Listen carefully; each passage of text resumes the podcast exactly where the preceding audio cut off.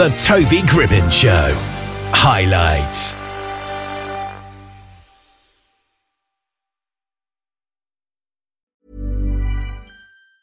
Hey, it's Danny Pellegrino from Everything Iconic.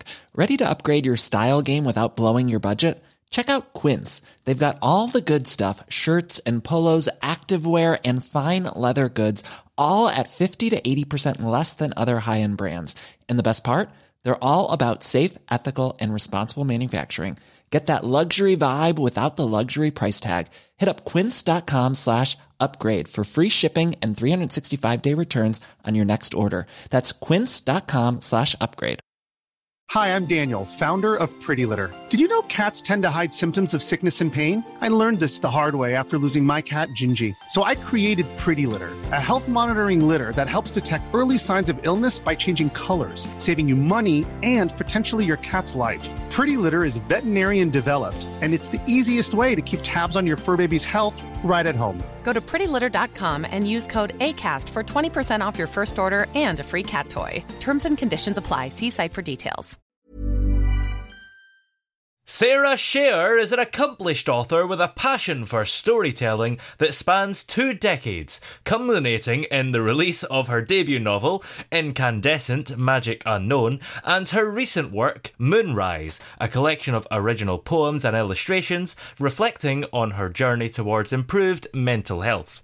And Sarah is with us here. How are you today? I'm good. Thanks for asking. So, what was your kind of journey as a writer, and what inspired you to start writing? I mean, it would go back to when I was maybe about 10 years old and I first realized I had any kind of talent, I guess you could say, for Yeah. writing. Um, wrote a short story in a prompt for school, and one of my teachers made it out to be like such a huge deal. And that was kind of the first time I realized that I could be good at anything. I've always had very low self esteem. So I was like, oh, writing, writing, I could do, I could do this.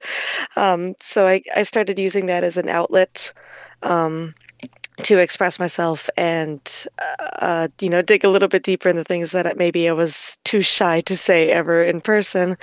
So it was a, a way to um, explore myself and uh, find Yes. find myself really. yeah. Your book, Incandescent Magic Unknown, took you nearly 20 years of writing and rewriting. So, what kept you motivated and committed to that project and writing generally, I suppose, for such a long time? Yeah, so that one I had originally written when I was, I guess, about about ten years old, um, maybe twelve years old, and it was at first just an excuse to use the computer because I shared a computer with my sister at the time, and I didn't like her hogging it, so I needed an excuse to use it.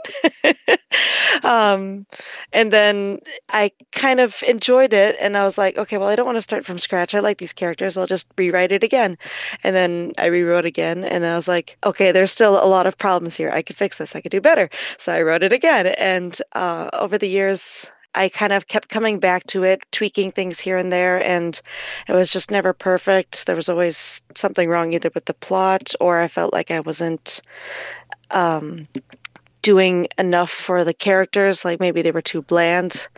And so finally, like in, in recent years, again, like there was like breaks like of maybe years between each of these rewrites and i kind of had like an epiphany about like one of the characters um, got inspired by some music from an artist that i really like and i was like oh this is the character. This is this is my my main male lead. Like i gotta go in and redo this again and so uh, kind of with that last piece i felt like everything fell into place and it was finally ready You mentioned about worrying about some of the characters being a bit bland. So, how do you approach character development in your books? So with the Incandescent series, it's always been like very, very important to me that the characters feel like real, and I have a very emotional attachment to each of them because I've known them for twenty years in developing them, and so they are.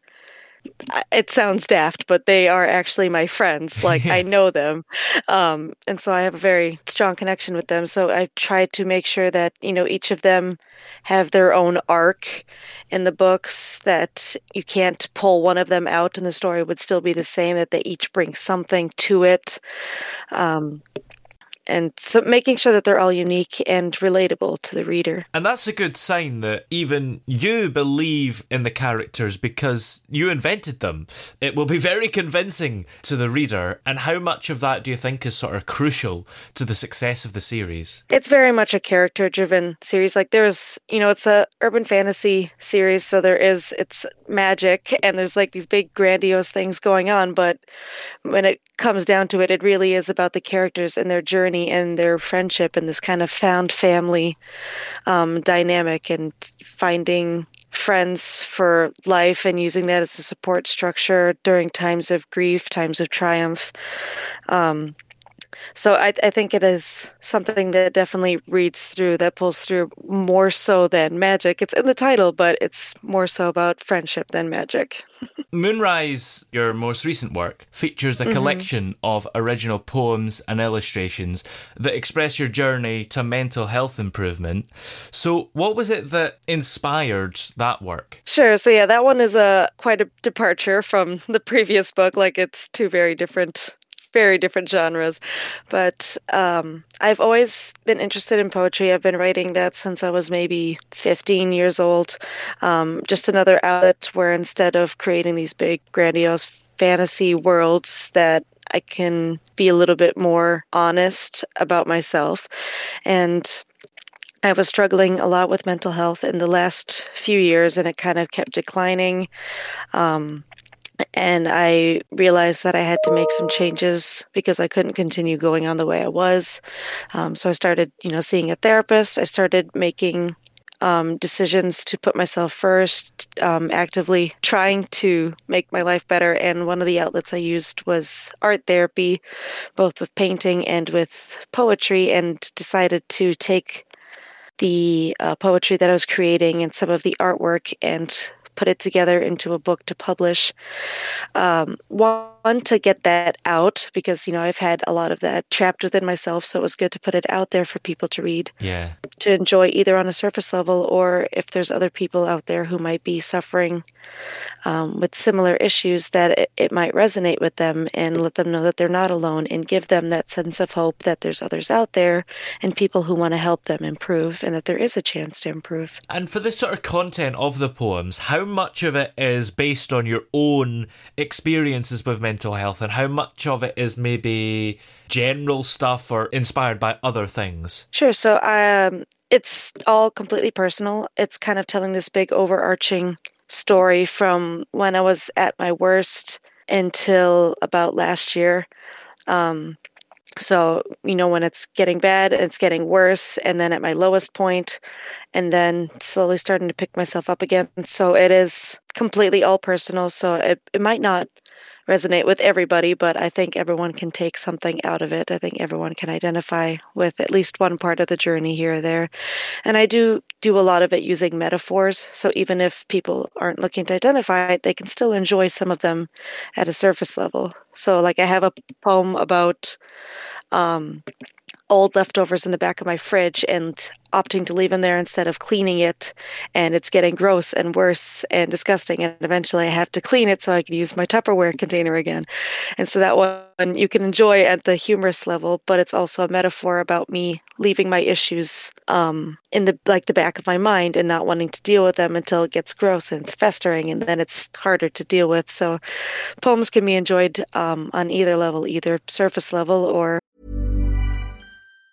Planning for your next trip? Elevate your travel style with Quince. Quince has all the jet setting essentials you'll want for your next getaway, like European linen, premium luggage options, buttery soft Italian leather bags, and so much more. And it's all priced at 50 to 80% less than similar brands. Plus, Quince only works with factories that use safe and ethical manufacturing practices. Pack your bags with high-quality essentials you'll be wearing for vacations to come with Quince. Go to quince.com slash trip for free shipping and 365-day returns. Hiring for your small business? If you're not looking for professionals on LinkedIn, you're looking in the wrong place. That's like looking for your car keys in a fish tank.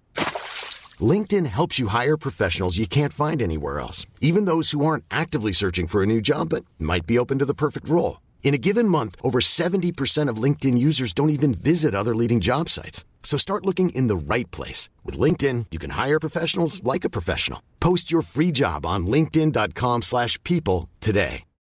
Millions of people have lost weight with personalized plans from Noom, like Evan, who can't stand salads and still lost 50 pounds. Salads, generally, for most people, are the easy button, right? For me, that wasn't an option. I never really was a salad guy. That's just not who I am. But Noom worked for me. Get your personalized plan today at Noom.com. Real Noom user compensated to provide their story. In four weeks, the typical Noom user can expect to lose one to two pounds per week. Individual results may vary. Hey there, it's Michele Norris. I'm host of a podcast called Your Mama's Kitchen. When I travel, I'm usually looking for a way to find a taste of home when I'm not at home. And one of the things I love to do when I am at home is entertain. And Airbnb allows me to do that. When I was in California recently, I rented a house that had a great kitchen. And when we were sitting around the table, we're all thinking, we're in someone else's house. Someone could be in all of our homes as well. If you have a home, but you're not always at home, you have an Airbnb. Your home might be worth more than you think. Find out how much at airbnb.com/slash host. Looking deeper. Yeah. Now, you've got a background in communication and journalism, so do you think that's influenced your writing style and approach to storytelling? Yeah, so that's something that people are often interested to see that I enjoy writing fiction so much, but that my my degree was for journalism. Yeah. And I certainly enjoy like every form of writing, which is why I had gravitated towards the journalistic degree as opposed to like an English degree. Um, but I do also very much enjoy journalistic writing and like the nonfiction um, style of writing. So I used to do a very similar method in like planning out, like when I'd be writing an essay and the way I would make like my little breakdown of, you know, I'm going to talk about this and this and this and this and this. I do a very similar thing with any of my fiction work where I'm like, okay, these are my big plot points. And so now I got to break it down into chapters. So it, it does a similar um, planning writing style, even if the actual outcome is going to be vastly different. yeah. Because your background is in journalism, do you think that kind of makes you better at the research element? As a journalist, you want to make sure it's based on facts and real stuff, if you see what I mean. Sure. Um, that's, you know, actually a good point I hadn't considered before.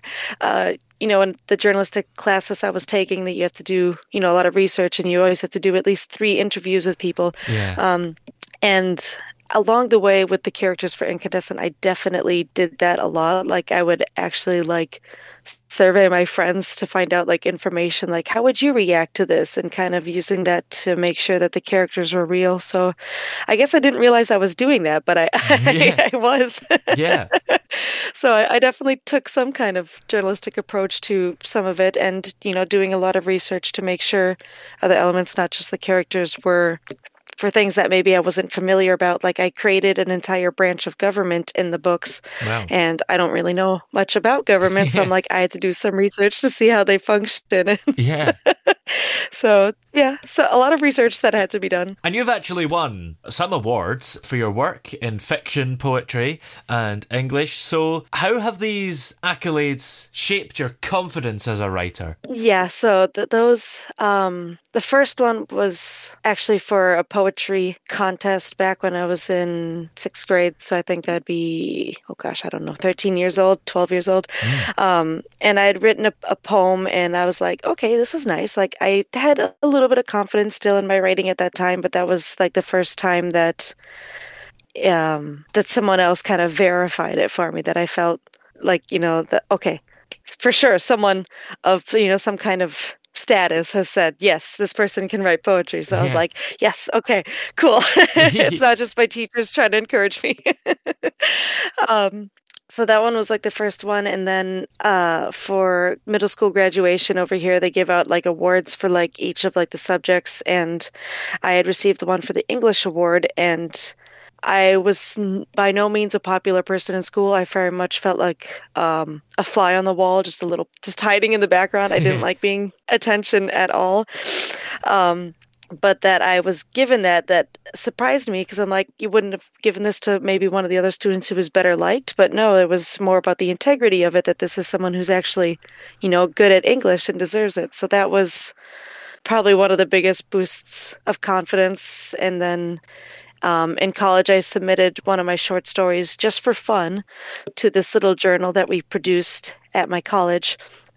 And um, the writing staff had originally rejected the short story, but then it got added in because it won the award for the short for the fiction. um, so that like completely caught me by surprise because I was on the editing staff, so like I knew everything that was going along the way except for the winners. So all of a sudden the book, the journal comes out, and there's my poem I had won. I was like, oh, dang.